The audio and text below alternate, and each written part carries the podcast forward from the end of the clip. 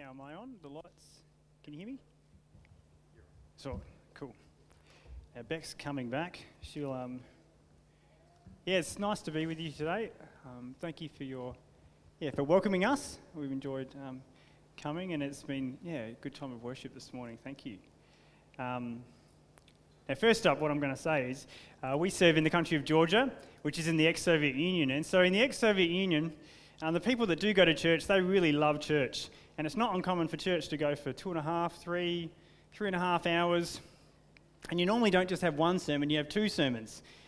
And so we've got you a little bit of a taste of, um, of that today. We're having two sermons for you today. Now, it's not, when I was in, in church in Georgia, sometimes after about two and a half hours, and the guy, sermon number one, he sat down, and the kids are in Sunday school not really coping, and you think, all right, we're going to bail now. I'm not going to see the end of this one. But um, yeah, we'll, we'll try to finish a bit quicker than two and a half hours today. Um, yeah, so uh, Rebecca and Matthew, we are, and uh, we serve in the country of Georgia, as I said. There's a photo of Georgia. We serve with the um, Australian Christian Churches International Mission. So, what was the AOG? AOG uh, World Missions is now ACCI. And I'll, hang on, oh, I'm on. Here we are. And Just, just if you don't know, with the country of Georgia, you don't know where it is, I'll just cover that just so you're not sitting here the whole half an hour uh, thinking about what we're talking about. And so this map sort of shows where we are in the world. And so I like this map because it really just shows the, the some of the surrounding region and the, and the part of the world that we are in. Uh, Georgia is close to Europe, but it's not in Eastern Europe, and it's close to Central Asia, but it's not really in Central Asia either. So it's in a region called the Caucasus and uh, next to Russia and Turkey and a lot of uh, um, countries, Muslim countries, which are quite close to the gospel.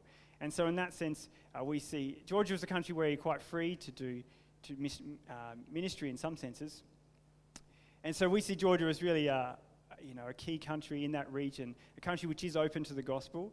Um, and there are not a lot of born again believers in Georgia, uh, even though they do have a, a, big Orthodox church.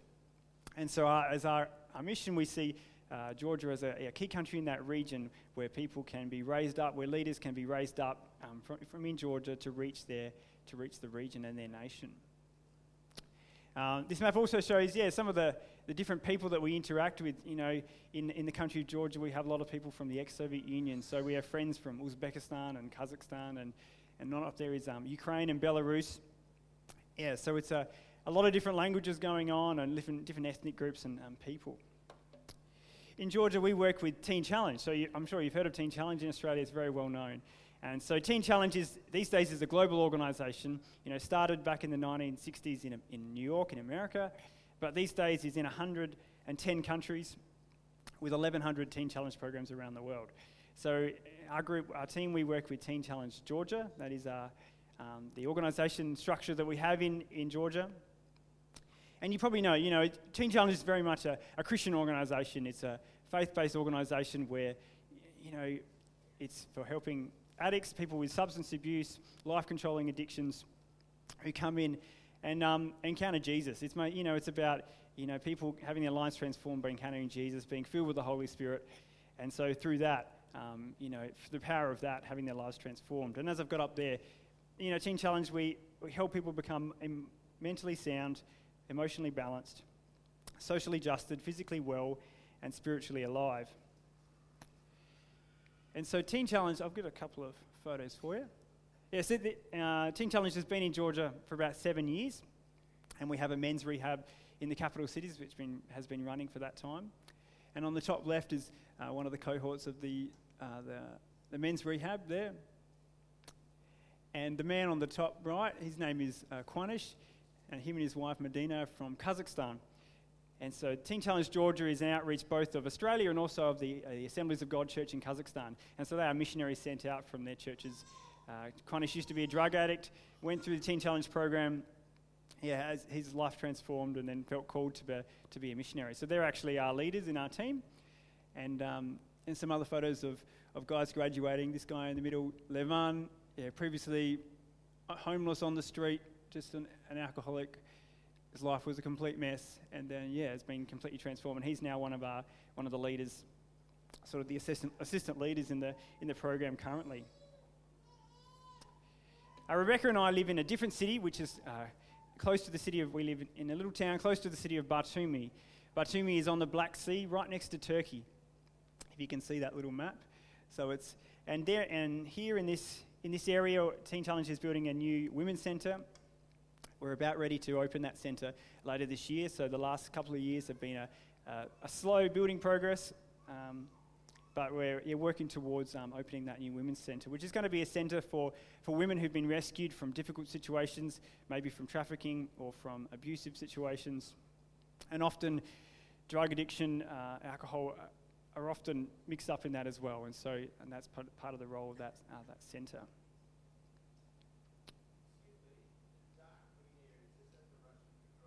Yeah, the top two are. Yeah, so the top two are yeah, Russia, you can't actually go. If you visited Georgia, you can't go there because the Russian army have got a big fence. Yep, absolutely. But not the bottom left. The bottom left is, is for a different reason. That's this, the province that we're in. And so, yeah, and so in that new women's centre, Rebecca's going to have a key role in, in uh, teaching English and also coordinating the training that they do because in all the Teen Challenge centres, they do a bit of vocational training, focusing on, on providing uh, opportunities for a new life after after the program. And so, a Teen Challenge, it's very much a, a discipleship based program. You know, that when people come through, that we don't just drop them off the other end and just and let them go, but it's, but it's about investing in lives and in seeing people transformed, and then those people go on to help transform the lives of others. And so many of the leaders that we have in the program um, come out of, come out of the, um, the Teen Challenge program itself. And Teen Challenge Georgia, you know, we have it's a it's a, a rehab organisation, and that's the main thing we do. But we also have mission really at our heart, and evangelism, and um, for the families of the, the students in the program, and also in the community around us, are very much our, our heart. So evangelism and discipleship are really at the centre of um, a lot of what we do. So Rebecca and I have been in the country of Georgia for about two years. And it's been a time of foundation building. It's a country where they don't speak a lot of English, so we spend a lot of time uh, as a family, really all of us, uh, learning a new language because we're, you know, we're committed to being there long term, and that involves communicating well with, with people. It's also been you know, a big time of transition for the kids, and honestly, you know, some of been the hardest things. It's one thing when you're going through challenges and cultural stress and things, but it's also when you've got three kids that are in a school where it's hard to understand what's going on. So, yeah, continue to pray for the kids. You know, in many ways they've done well, but, you know, there has been quite a few challenges along the way. We, you might have heard of the concept of third culture kids, you know, missionary kids that uh, don't feel at home in any culture because they're, you know, they're different there and they're different here and, and that. And so, because of that, we really felt that we wanted our kids to be connected in with the local community and culture.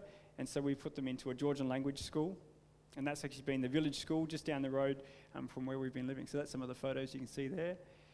You know, and in, and in many ways, it's really been vital in us integrating into that community. Like the kids are really well known there, and they know all the people, you know, all the kids in there in our little area. And it has been just a great way for us to connect with that community, but it has come with, it hasn't been easy as well. Uh, I'll just go to the next one. Yeah, the top left, you can see I think, a birthday party with some of my neighbours. And that lady there is um, a lady called Ia. She's a, a, language helper. So her and her family, her son is actually Samuel's best friend. You know, they just get on like a house on fire and they just are always playing. And um, yeah, that family is yeah one of our, you know, one of our best friends in that little community. Uh, we have a, a, language learning method where we don't use a, formal teacher, but we're just in uh, in our neighbour's home two two and a half hours every day practicing language. That was a lot for our first year, it was like that.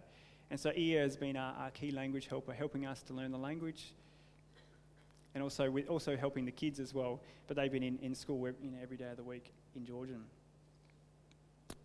Language learning certainly challenges you, you know, it puts you right back uh, as a child, unable to communicate, learning completely from scratch, and challenges, you know, you, you get, you're an adult and you think, you know, I know what I'm doing in life and I could I've succeeded at this, and I, you know, you know who you are, and then you get put in a culture where you can't communicate whatsoever, and you have to feel like a baby again. So it really, yeah, it does challenge you, but um, it's been good, you know. And this and this method, one of the goals of it is that you're building relationship and not only learning language. And we've definitely seen that with Ia. You know, there are we live in a, a Muslim village, And a lot of our neighbours would identify as, even though they don't, they don't really practice their faith, they identify as, as, as Muslim and they're not Christian. Um, but, you know, but they're open to some things. And so during our language learning, you know, eventually we got on to reading some simple books and we, and we bought a children's Bible. And so we had Ia reading the children's Bible with us and we actually went the entire way through the ch- children's Bible. And Rebecca came home one day, she was like, oh, I felt like Ia was preaching to me today because she was, she was telling a story about Jesus and she was saying, oh, not, not, not like this, it's like this. And she was just reading straight out of the Bible. And so putting um, God's word, you know, into the mouth of a, a Muslim neighbour was quite, quite amazing. Uh, one of the other things we spent a lot of time in the last two years doing is something that we didn't expect. Um, we've involved quite a lot in a, an English fellowship in a nearby city.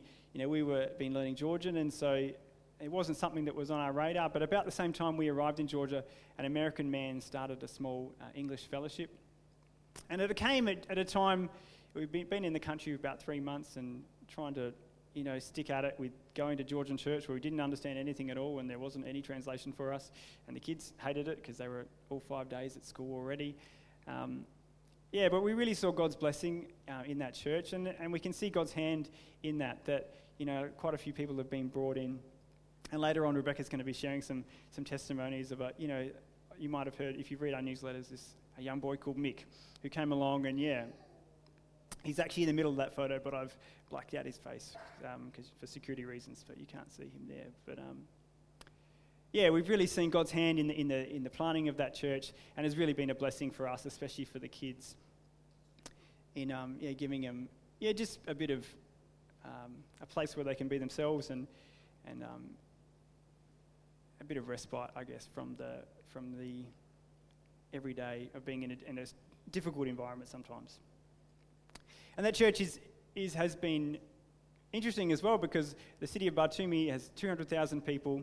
But if you don't speak Georgian or Russian, there's no church for you to go to on a Sunday. So it's the first English speaking church in that city.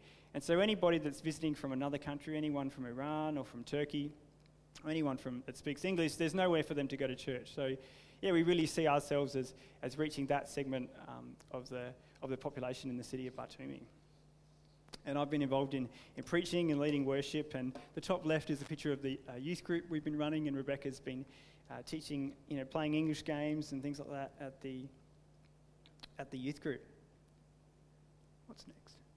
Oh yeah, and um, so we've been back in Australia about a month, and yeah, honestly, there have been a couple of different challenges along the way that I won't go into all of them, but um, we came back a month ago, yeah, feeling fairly spiritually low and from a few different things.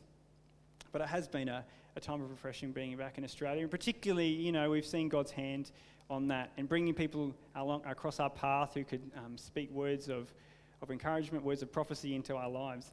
And I'm going to share a couple of those this morning because they, they're encouraging for me, but I think they also um, they tell a bit about what we do. And then also, there's some, a scripture that I think applies to all of us. So, the two prophecies that we had um, the first was from a pastor friend a few weeks back. And his word was that you know, our next turn going back into Georgia would be a time of, of continual foundation building. That we have been doing that, building this foundation from which we would, you know, a work will be built. But they will be going back, and it may be, you know, redigging some foundations, and maybe even redoing things like we felt like we've done done already. And uh, especially for the kids, that it will be a time of building, uh, digging a foundation for them and for their life, and there in Georgia. And yeah, we really, that just lined up with what we've been thinking, especially for the kids. Part of that's going to be uh, we're going to transition them to a different school, um, still, still in Georgian, but um, a different school in the city, which probably is going to be a, get them a bit more help. And we're going to, yeah, probably have to raise a bit more finances for that. But yeah, we really see that God's, God's leading has been on that you know, even bringing a new principal to the school just as we were interested in, and a born again Christian from overseas who's come to be the principal of that school. Yeah, and so we can really just see, see God's hand on that. Um, the, second, the second prophecy we had was uh, the second Sunday we were back in Australia, and one of our, someone who knows us quite well came up and she said, Yeah, I felt like God had a, a scripture for you. And she said, oh, It's the one, in, the one where Jesus says, Unless a grain of wheat falls into the earth and dies, it remains alone but if it dies, it bears much fruit. And I was standing looking at her and I thought, hmm, good, yeah. you know, you get a scripture like that, and you're like, yeah, good, good, yeah, that's great. but no, seriously, um, it was something that as soon as she said it, I thought, yeah, that's that's a word for us. And then I'll go. I will explain it in a minute. But um, yeah, I just want to actually spend some time looking at at this passage and and um, looking, you know, because it is an important one, and Jesus talks about you know the characteristics of people who would follow after him. And so, how about we just pray and then we'll um, read the scripture. Lord God, thank you for for your Holy Spirit, Lord God, that encourages us, Lord God, that uh, is involved in our lives and speaks into our lives, Lord God. As we open up uh, your word today, Lord, may you reveal truth to us, Lord God, as I share. May everything that is true, Lord God, be um, stick in their minds, Lord God, and things that are not from you, you know, fall away, Lord God. So just be moving, Lord, as we, as we read your word today. Amen. So it's from John uh, 12, starting in, in verse 20. Now, among the Greeks, there were those who went up to worship at the feast. Among those who went up to worship at the feast were some Greeks. So these came to Philip, who was from Bethsaida in Galilee, and asked him, Sir, we wish to see Jesus. Philip went and told Andrew. Andrew and Philip went and told Jesus, and Jesus answered them, The hour has come for the Son of Man to be glorified. Truly, truly, I say to you, unless a grain of wheat falls into the earth and dies, it remains alone, but if it dies, it bears much fruit. Whoever loves his life loses it, and whoever hates his life in this world will keep it for eternal life. If anyone serves me, he must follow me, and where I am, there my servant will be also. If anyone serves me, the Father will honor him. Now my soul is troubled, and what shall I say? Father, save me from this hour. But for this purpose I have come to this hour. Now, firstly, I want to say um, my background before we were in mission, my background was in agricultural science. So, um, so seeds and plants, and this scripture is actually something that I've thought a lot about. It's, a, uh, it's an interesting verse because most of us would know that when a seed goes into the ground and before the plant grows and before it germinates, it doesn't actually die. So, you know, what happened here? Did, did Jesus just not know his science and did he get this wrong? Is, you know, is the Bible technically incorrect here? Um, and literally, this is something I've, I've, thought a lot about. And, um, and I think the answer is no. And I can tell you why. You know, although scientifically a seed doesn't die when it germinates, there's a real sense in which a seed dies for the plant to live. You know, the seed has potential, it has these stored reserves, it represents potential life. But the seed in itself is not the new life. And then, even the only way for the plant to grow is for the seed to cease to exist. It has reserves inside that are digested and they become food for the developing seedling. And once, but once the plant is growing, there's only a shell of that seed left. It can't carry on being what it was before. It can't hold on to its old life. And therein lies the heart of, the, of of this parable, I guess, little parable, and what Jesus goes on to unpack. What he's talking about, he's been talking about being willing to die. What's also very interesting about this passage is the context. You know, we read at the beginning that it was about these Gentiles, these Greeks that had come to see Jesus. And so these are not two stories that are just next to each other. This is, this is just one little passage where, where they, the Greeks come and they say, We want to see Jesus. And Jesus says, Ah, the hour of come has come for the Son of Man to be glorified. You know, now it's time for me to die. Now, you, you, probably, the people that hang around with Jesus, probably sometimes in another time you'd shake your head and you'd be thinking, this, guy, this guy's a bit strange. Like, no, no, some people are coming to see you, Jesus. It's, ah, and now it's time for me to die. Like, what? Like, like really? That's, there's a direct link there, you know? It's not a, these aren't just um, next to each other.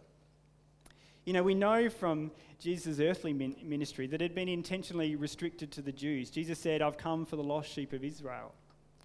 You know, he knew that, that on earth, on his earthly mission before he died, that that was his ministry. But also, make no mistake, Jesus knew that his life had worldwide significance. He knew that the good news would spread throughout the whole world. We read that in Mark, uh, Mark 13, Matthew 24. He knew also that many would come from the east and the west, sit at the table in the kingdom, in Matthew 8, verse 10. But then the, the Greeks inquiring about Jesus, it seems like it was a signal to him that his ministry to the Jews was coming to an end. that it was soon time for him to die on the cross.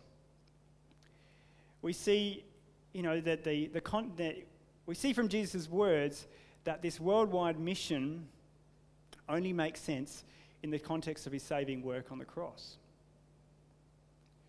So, really, the, you know, a key idea in this passage is how will God's plan of salvation for a people from every tribe and tongue, how will that be achieved?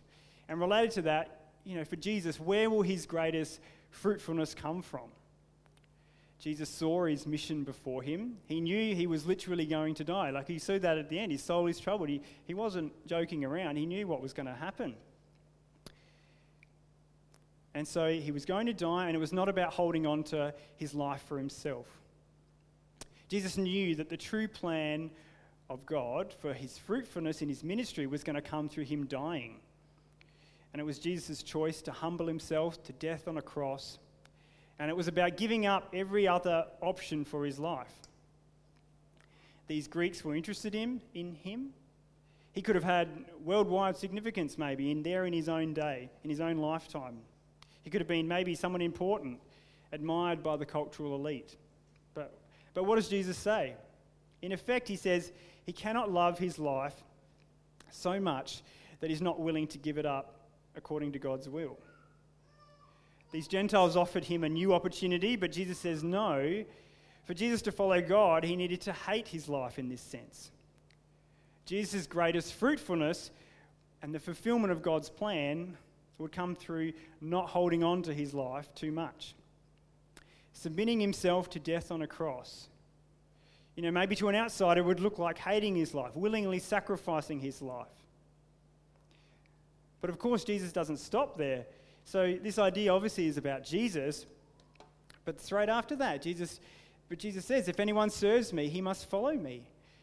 If we are to be a servant of Christ, if we are to achieve the most fruitfulness, maybe especially in the area of bringing others to salvation, then we also need to die to ourselves.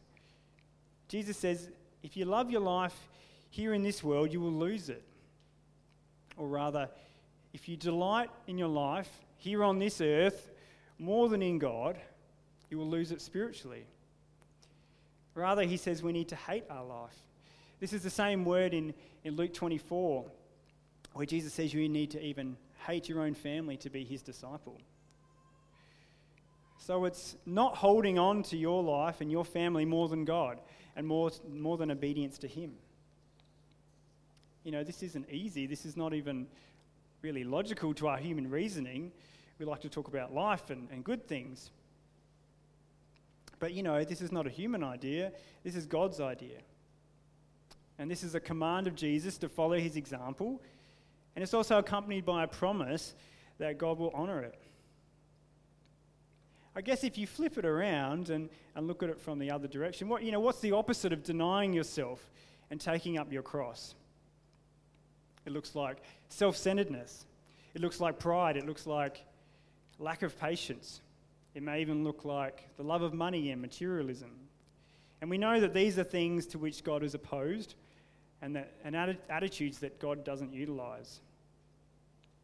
So we have life in Christ. You know, that's what the Bible tells us. But as a follower of Christ, it's a life where we say no to self centeredness.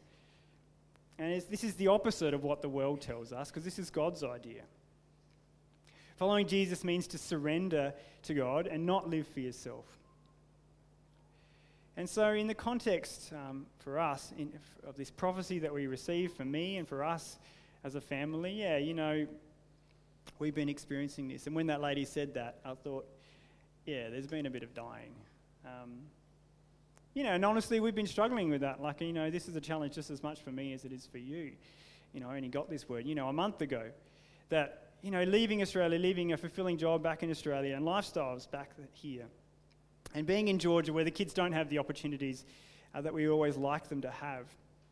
You know, maybe being in a team where sometimes following, else, some, following someone else's whims rather than, than your own.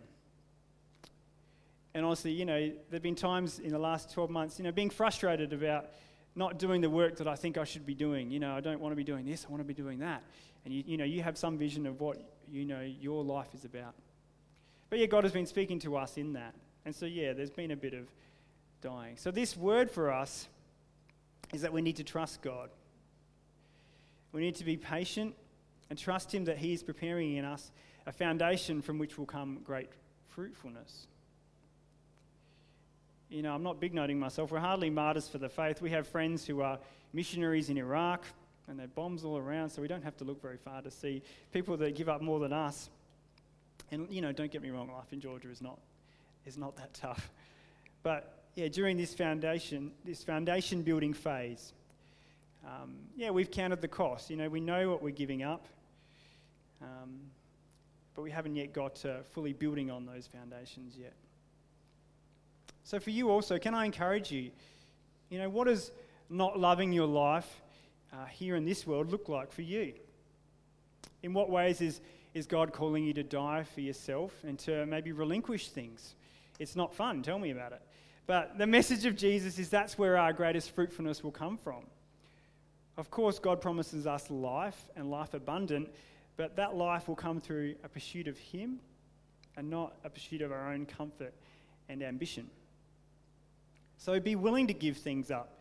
You know, even good things, even like, oh, well, you know, these are things that everyone else has, and I deserve them too, you know, but maybe God for you in the, in the, in the calling that God has on your life, maybe God is calling you to give up some things.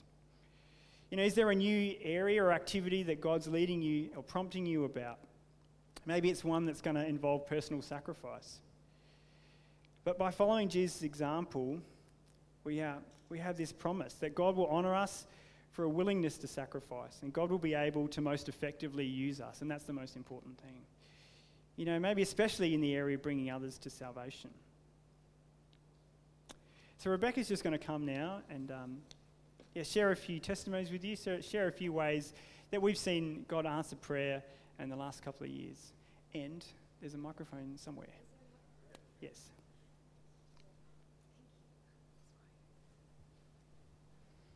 Hello.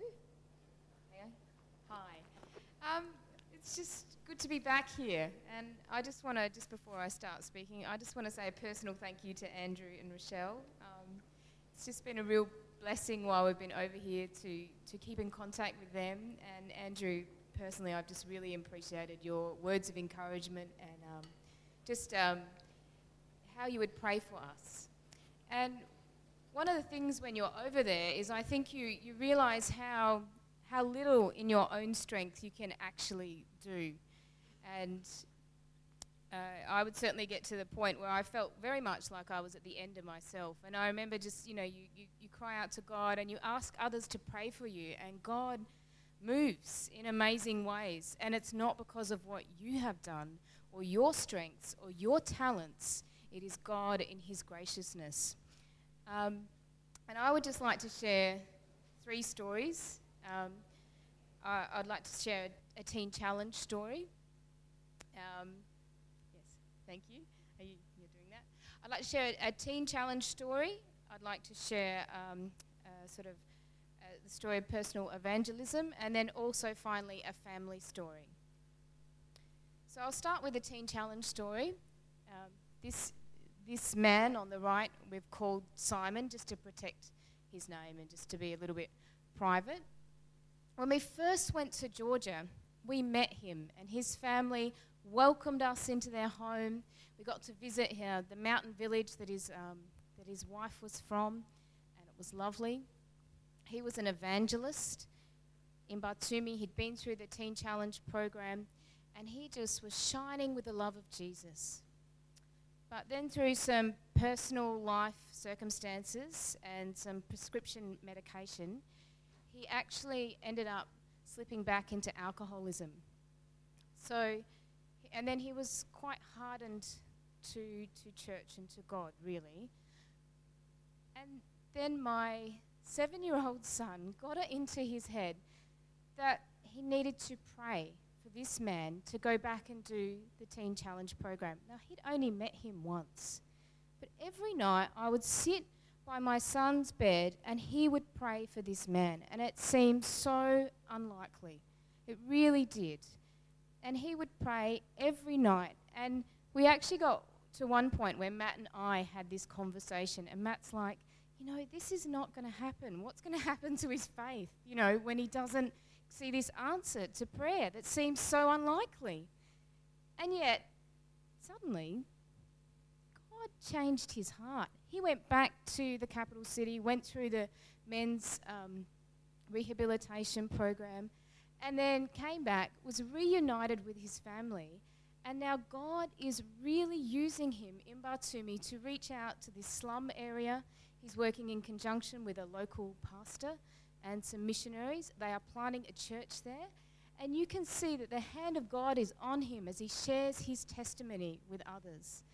And I love this story because I think my son had faith where I really didn't have faith.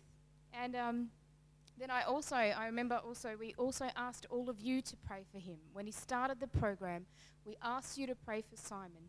And I just thank you for your prayers on his behalf. He is a, a family man. He has four daughters and a son, and their lives are better because he is back on track with God. You know? So you affect a whole family, I think, you know, when the father comes back to Christ and starts walking with him. So, uh, the second story I would like to tell is the story of Mick.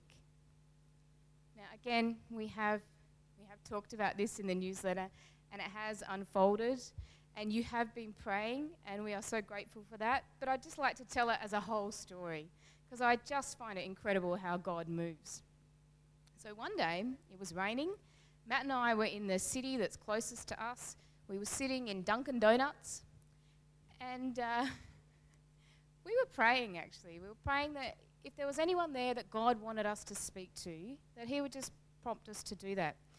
So at that stage, we didn't know any Georgian really, and we needed to find someone that could speak English, which is quite rare, really, in Batumi. And we had a pile of little leaflets for our church because we do find it sort of easier to go up and start talking to a stranger if you've got something to hand them, right, a reason. Anyway, Matt was praying and he felt the Holy Spirit tell him to talk to the boy that was just sitting alone at the table next to us. And so he did. And that was Mick, and he was 14 at the time. He was Muslim and he was from Iran what we didn't know is that his father was a POW in Iraq and he was quite a violent man. So he'd actually put Mick in hospital before. And so, yeah. So, and obviously, because he was Muslim, Mick was terrified of what would happen to him if he changed his religion, to use his words. But Matt invited him to church, and that Sunday, he came. He came running because he was terrified he'd be late. And he came up the door and he was just so interested and so, um, so hungry and yet also afraid of the consequences. And you know, for us there, we don't know, we really don't know what the consequences are for him. But we just shared with him the Bible. And second week, the second Sunday, he showed up again.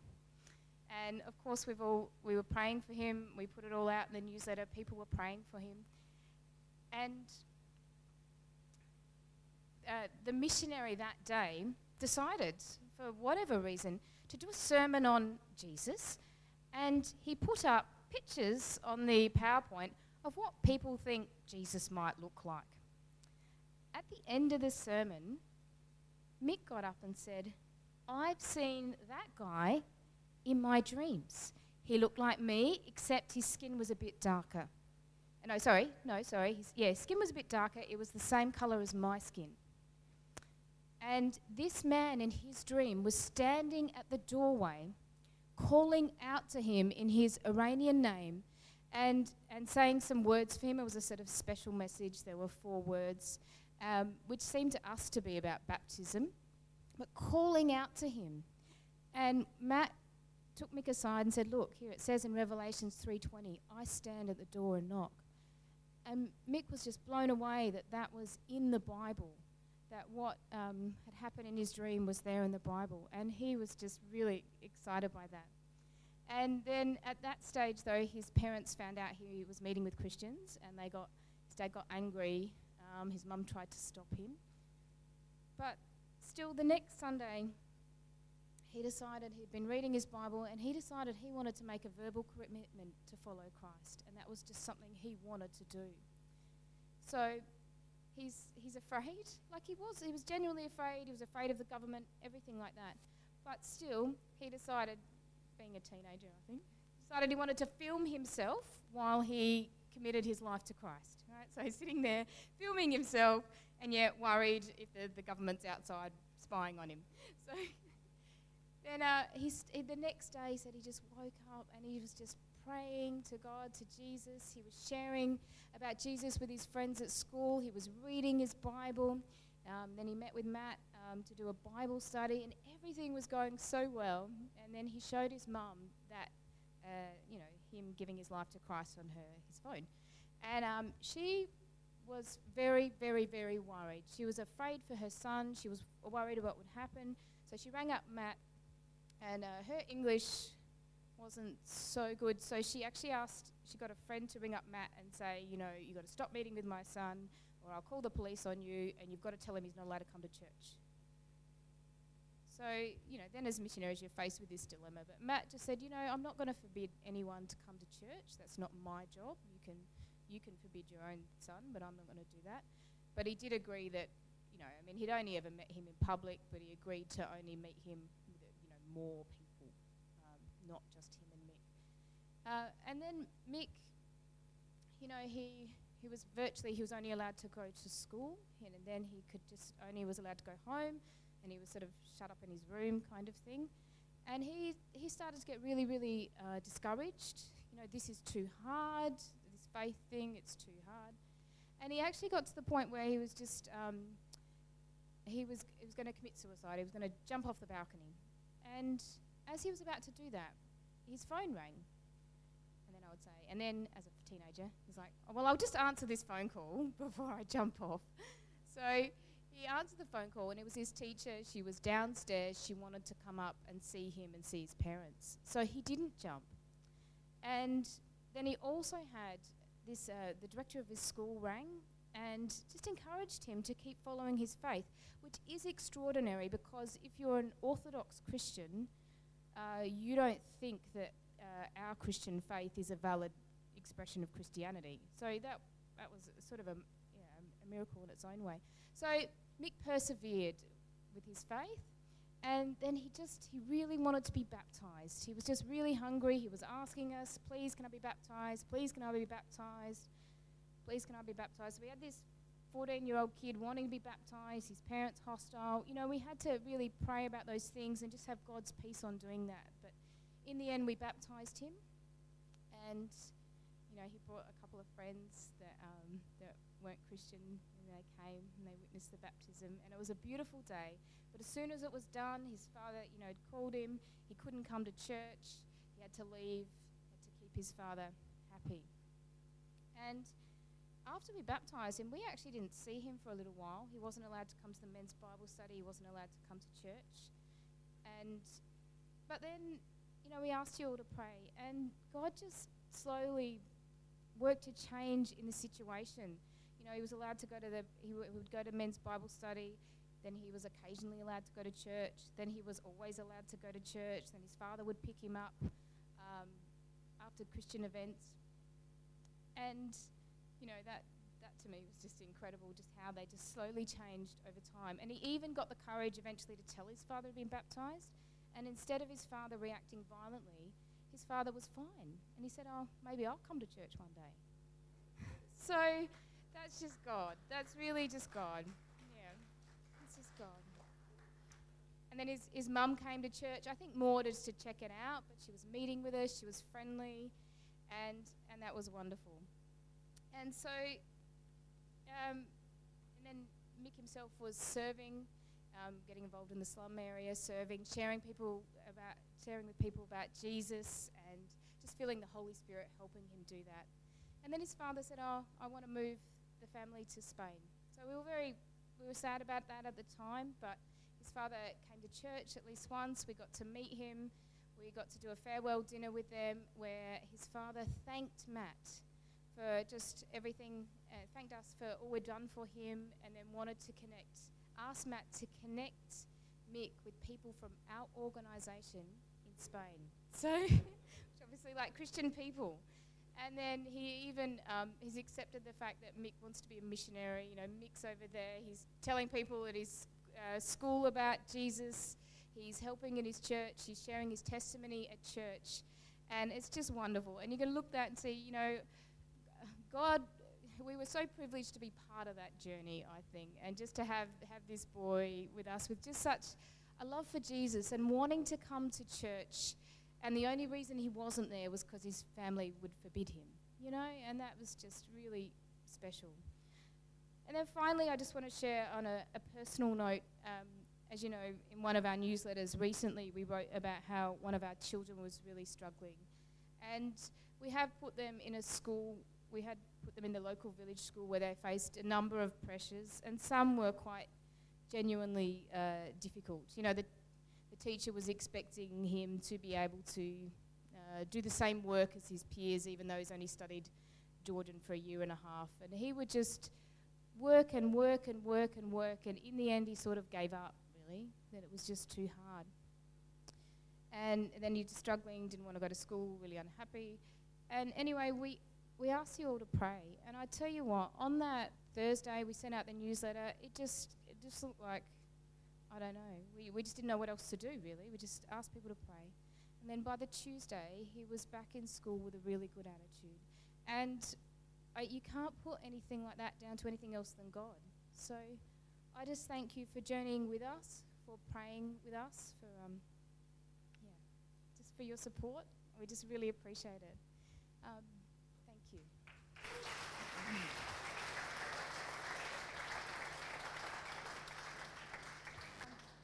Just finally, I just want to say sometimes, you know, it's hard to ask for help to say, like, your kid's struggling, you know, things aren't going well. But I do encourage you, you know, if you've got something and you just really need to see an answer to prayer, do contact the prayer group here. Do ask people to pray. Do say, you know, you need help. You know, we're not supposed to do this life alone, you know. So do invite others in. And if you're interested in signing up to our newsletter or getting a prayer card, it's at the back there. And we brought some lollies all the way from Georgia with some really cute packaging. So grab yourself one of those. All right, Mom. Could you just get that other song? Now, something a bit different. I thought I'd um, sing for you a song in a worship song in Georgian, and you can um, uh, you can if you want. you can get them. Josie can sing it for you. Um, yeah, so in Georgia they have their own language, which is called Georgian, and it's written in uh, that script up there.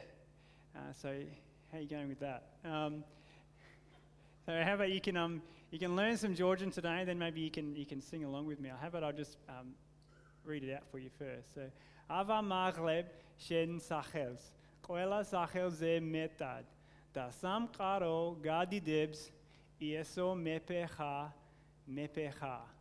And so who can find Jesus in there? Can you find Jesus? Yes, so yeah, that's it. And um, Mepe is king. So, Jesus, you are the king.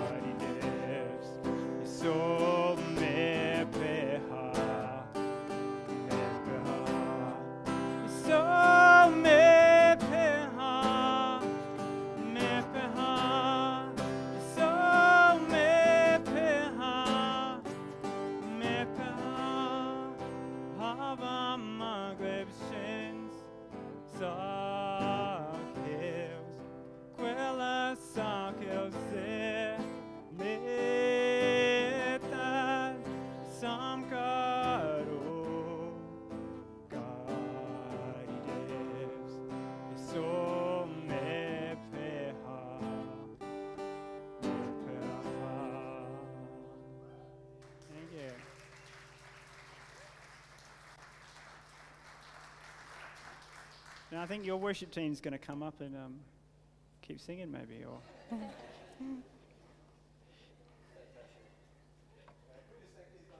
morning for coming.